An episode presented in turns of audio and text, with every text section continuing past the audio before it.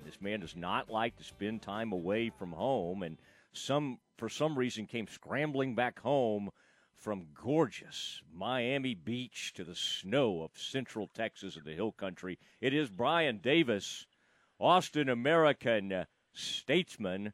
Uh, Brian, welcome back to the program, and uh, man, welcome back to uh, Central Texas. Although you were in a pretty good spot, I'm not sure. Perhaps the uh, perhaps the folks there at the Statesman didn't really want you uh, on the beach for, for several days. Well, first off, it's good to hear your voice, fine sir, and the sweet dulcet tones of the pride of Kaufman washing all over Central Texas is exactly what everyone in the 254 needs to have on a daily basis. Let's get that straight. Secondly, um, I think it's very clear that in a when you are in a hotel lobby full of Alabama fans and half naked women, you go and interview the Alabama coach. That's what you're supposed to do. You go find the Alabama offensive coordinator. Don't don't even waste your time with all this other, you know, seedy behavior that yeah. may or may not be happening there. Uh, you know, we're here to talk football. We're here to talk serious business, not uh, not you know, lay out by the pool and and uh, you know, mm. drink up mai tais and whatnot. That's not what we. oh man, I I hope you at least kind of swung by the the uh, Nobu right over there next door, and then the Fontainebleau. You go through that that uh, lobby, and there's a pretty good little cheeseburger joint, kind of down uh, uh, one level there, where you can be a little casual. You don't have to be all dressed up in the uh, Miami Beach. But that was an interesting. So Brian, walk us through. So you get up there to that second floor and as you describe it in the story in the Austin American Statesman, that's a really nice job because you gave some good depth on his background while giving all the quotes and everything that you got from uh, the exclusive sit down with uh, Coach Sarkisian there at UT. What was that? The way you, uh, the way it came across is that he was very open, and it it, le- it leads me to have to ask the obvious question: Does he? Did it seem like way different than the first time you sat down to visit with Tom Herman? Do these do these feel like total opposites, or have you ever sat down with Tom Herman? yes, I've sat down with Tom Herman. You know, the concept of that is funny. Um, I, I, I think that I think a couple things. Number one, Sark was very, very at ease and very relaxed because you know he was uh, what was it? I guess 48 hours away or 24 hours away from, you know, I think they're going to go out there and roll all over a whole state tonight. So, you know, he was relaxed about that. Um, and then I think that he's at ease because I think he's a man who is confident in himself. Um, you know, I, you know, Matt, I think this is really important. Uh, just my vibe and my take of him. Here's a guy who grew up in California. Okay, went to a California junior college. Then he went to BYU. Um, then basically learned at the foot of, Norm, of Norm Chow. Everything he's done, for the most part, has been West Coast based, right? Mm-hmm. Here's a guy who was in college same time you know we were, you know, in, in the you know mid '90s, right? And so he doesn't know who Darrell Royal really is, right? I mean, all he sees is just a name on the stadium, right? He doesn't know who Fred Akers really was, or David McWilliams, or John Mackovic for that matter. I mean, he, yeah. you know, he doesn't know who he doesn't know who these people are. He does know Mack Brown only because Mack Brown brought, you know, arguably one of the greatest football teams ever into into the West Coast and beat the Trojans, right? And so, you know, every hire, the last two hires have been, oh, you know, Charlie Strong doesn't know Texas, uh, and he's following Mack. And then it was, oh, Tom Herman's trying to be Mack Brown 2.0, right? Well, now I think Texas has a guy who he's just like, listen, I'm just I'm just a guy trying to win some football games. you know, I mean, don't don't make this any more harder or more difficult than it already is, right? Get get good players, coach them up, and win games. That's it. Yeah, and talking to Brian Davis, Austin American statesman, who uh, uh, the great newspaper out of Austin, who sat down with the the Sark, uh, Steve Sarkisian. Man, I think of the Tark. I think when I say Sark, I think of the great Tark. you think bring your towel. playbook? You think bring your oh, playbook? Man, just biting on that towel. Sark needs to do something like that. Now, is he? Um, uh, it, it, so as you're kind of uh, uh, gauging, you know, your email box, your Twitter, you know, we, we kind of judge things by this. I know you were happy to see me get out of Twitter jail. I had been infiltrated, yeah. or uh, and uh, uh, they try, you know, they they shut me down like they did President Trump, but they, it was for different well, reasons. culture's big these days, but I'm glad yeah. that they uh, allowed a waiver for you. They brought me back, and uh, I'm, and I'm happy to be back. What are you sensing? Have the Longhorn fans? Has it been kind of a meh, or has it been as they kind of get to know a little bit more and maybe think about all this uh, unbelievable success with this Alabama offense? Do you feel the excitement building along uh, among Longhorn Nation? No, there's definitely some meh. there's no doubt about it. There's definitely some meh mixed in there. Because here's why.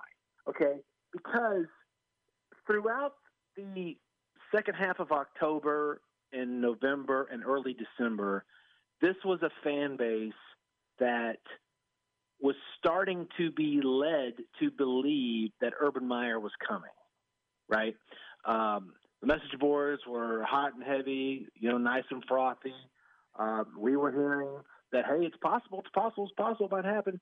And then all of a sudden, you know, we learned that Urban finally told the school, told Del Conte and Jay Hartzell, you know, listen, I'm not going into coaching, right? Or at least I'm not going back into college coaching, okay, college coaching.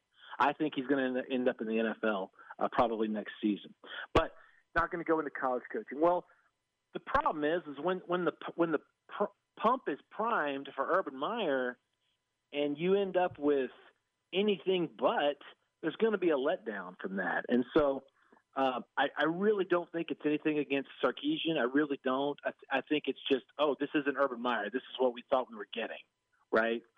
Um, now that said, once you get over that, and then you dig into what he did at U, what he did at Washington, what he did at USC before his downfall, what he's done with the Falcons, and now with the Crimson Tide, it is pretty exciting. I think. Um, you know, and if Texas can have even remotely close to some of that offensive success, then they're going to do pretty well in this league. Yeah, I'm with you. You might want to go easy on that Falcons deal because they kind of ran him out of town. But I'm with you on some. Of, I do think uh, I do kind of like you know some of what he's done, and, and I liked when you got in that uh, the uh, the story about the the running backs and trying to get some of these matchups. I mean, what were you begging for? And the guys, you and Bowles and those guys who cover it said, I mean, what Bijan? There's the guy just going crazy yes, in the first yes, half okay. of that. What, what, what's that? No, you, you, you, I, I I know where you're going, and you're oh, right. Yeah. What am I begging for? I'm begging Yeah. for more Bijan, please. I More mean, Jesus age. Oh my God! It's like, what, on what planet you have to?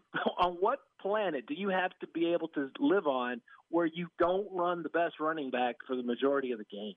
I mean, I I get it that Tom wanted to run a three man rotation. Okay, that's fine, all and well and good, right?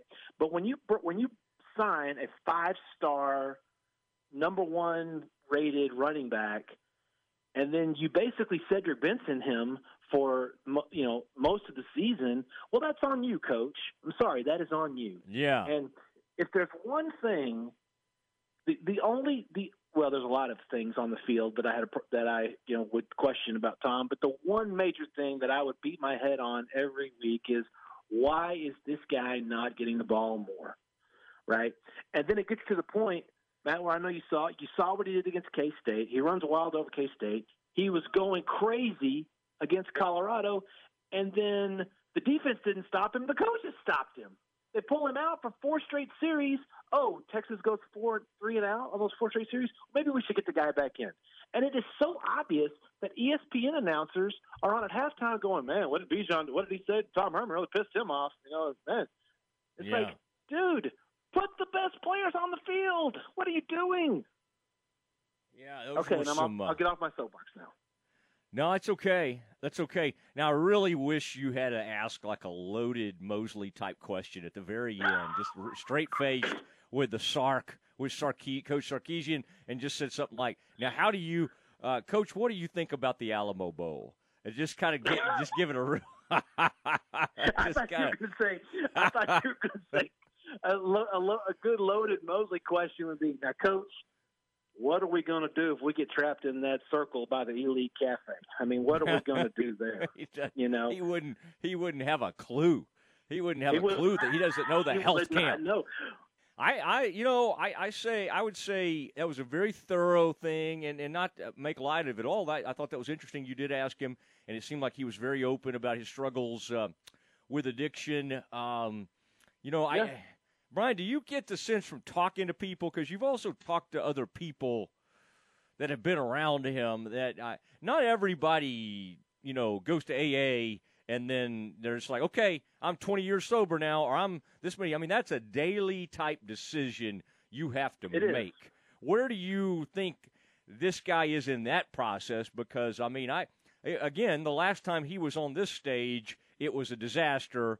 Um, you know, it, it being at a, at, a, at a major college program, it obviously uh, the addiction reared its ugly head. Do you, how do you, you just, does this guy just uh, ooze sort of confidence? You just feel like he. I mean, I know it's hard to judge that, but wh- how did that Right. how did that come across when you were kind of talking about all that stuff? Well, I, I'll, I'll, I'll, first off, I'll say this, you know, for the, for the audience listening. I mean, we like to joke about a lot of things, but this, this is a serious topic, and it, and it, and it did. It, it ruined his career. There's no question about that. Um, you know, and, and we are talking about alcoholism here. I mean, there, there's been no, there's been no drug addiction that we know of. This, this is mostly just drinking. Um, and you know, sir, to his credit, he's like, look, you know, I go to Alcoholics Anonymous, and I, he said, I, there are some things about the program I, I want to keep anonymous because it is anonymous. But he says, but my story is very public and it's it's out there. Um, you know, he still goes to AA meetings, and he said, he said, I said, you do? Yes, regularly. Okay, so I mean, he's admitting this right up front. And one of the things that I think is is um, is is really pretty honorable, quite frankly, is a. It takes a Matt, as you know, it takes a lot for a 46 year old man to admit his faults publicly, and especially on the stage that these guys have. Um, it's a lot. I mean, these are these are grown adult men who are going into uh, recruits' homes and telling their parents, "Give me your son. I'm going to make them a better person when they when they come back to you." Right? And so, for someone like that to uh, admit that they're that, that they haven't been perfect and admit their own faults, I think is big. And what Texas is banking on is that they are banking on a man, a coach who has hit rock bottom, knows what it's like to lose everything, and can bounce back and bounce back even stronger. They're, that's what they're banking on because if because like I, like I wrote in that piece, if this happens, if this happens, and Texas gets gets to the CFP and gets on that national championship stage, this will be hailed as one of the best turnaround stories in, in college football history. Sark's journey and road to redemption. Yeah, I think it will. But before we get there, let's just hey, let's celebrate a little bit. I mean, I you kind of I, I, I can't remember exactly where you were on Shaka. Um, that Texas program was about a game away, as you well know. You flew to that um, Big 12 tournament in Kansas City before the uh, it was, and that was when COVID was really breaking and everything. That tournament was called off, and I know how strange that whole situation was.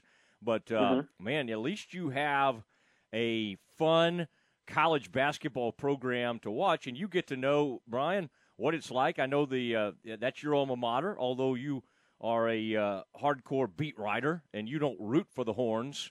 I don't try to hide my rooting interest for the Bears. you know, No, you I'm not. not working for the Waco Trib or the Morning News anymore. I don't have to hide it. I want Correct. the Bears to, you know, to run the horns off the court, and I don't hide that. Now, deep you- down you- somewhere in those prick me, do I do, if you prick me, do I not bleed green and yellow? Come on. That's right. Gold, sir. Green and gold. Gold, and if you and prick gold, you. There you burn orange will come out, but you've tried to keep it down as much as you can. But that will be fun. And it's fun, I'm sure, to be back at uh, whatever you call that, Club Erwin with some actual excitement. Can't get many fans in there, but uh, which, you know, has uh, that's that's been the same thing the last few years. But this is a season you would you would be getting a ton of people in there. So anyway, I, I just Would we? real quick, Would we? yeah. Are you sure about that? It is Texas basketball. Um, you know, here, here's here's my thing about that. And, and, talking with some of the other guys who who we covered, who who you know, I along with them we cover basketball. There there's a part of us that is waiting for the other shoe to drop, right? And I know that sounds terrible, and I know that sounds bad, but look, yes, they are four and zero oh in the Big Twelve, and yes, that is fantastic, and yes, they won at Kansas, which was pretty awesome. Good for them. Congratulations.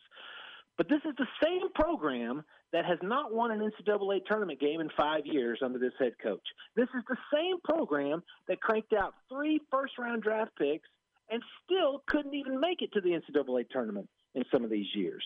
Now, do they have a veteran team? Absolutely. Is Greg Brown a dynamic one and done freshman? No question. And I think that finally the stars have aligned for them to at least make the NCAA's, right? I mean, let's not talk about the Final Four. With this program, let's talk about just getting into the tournament first because that's been a problem in the past, right? So, so yeah, so I mean, Shaka look, Shaka Smart was going to be fired at the end of last season had it not been for COVID. Okay, mm-hmm. COVID comes, it hits. No one knows what to do. The tournament's called off, and Texas didn't want to pay the buyout, so they keep him. Well, that's been a that's turned out to be a smart decision because now they're ten and one, number four in the country, and and rolling. And you know, where's this all going to go? I don't know, but uh, it's going good right now. Yeah, yeah, I'm. I it'll be great. And in the Bears, I think that game's scheduled for February second, and that'll be number two versus wherever UT is. Man, they're hanging around their top five type team right now. And you're right, man. I'm. I'm.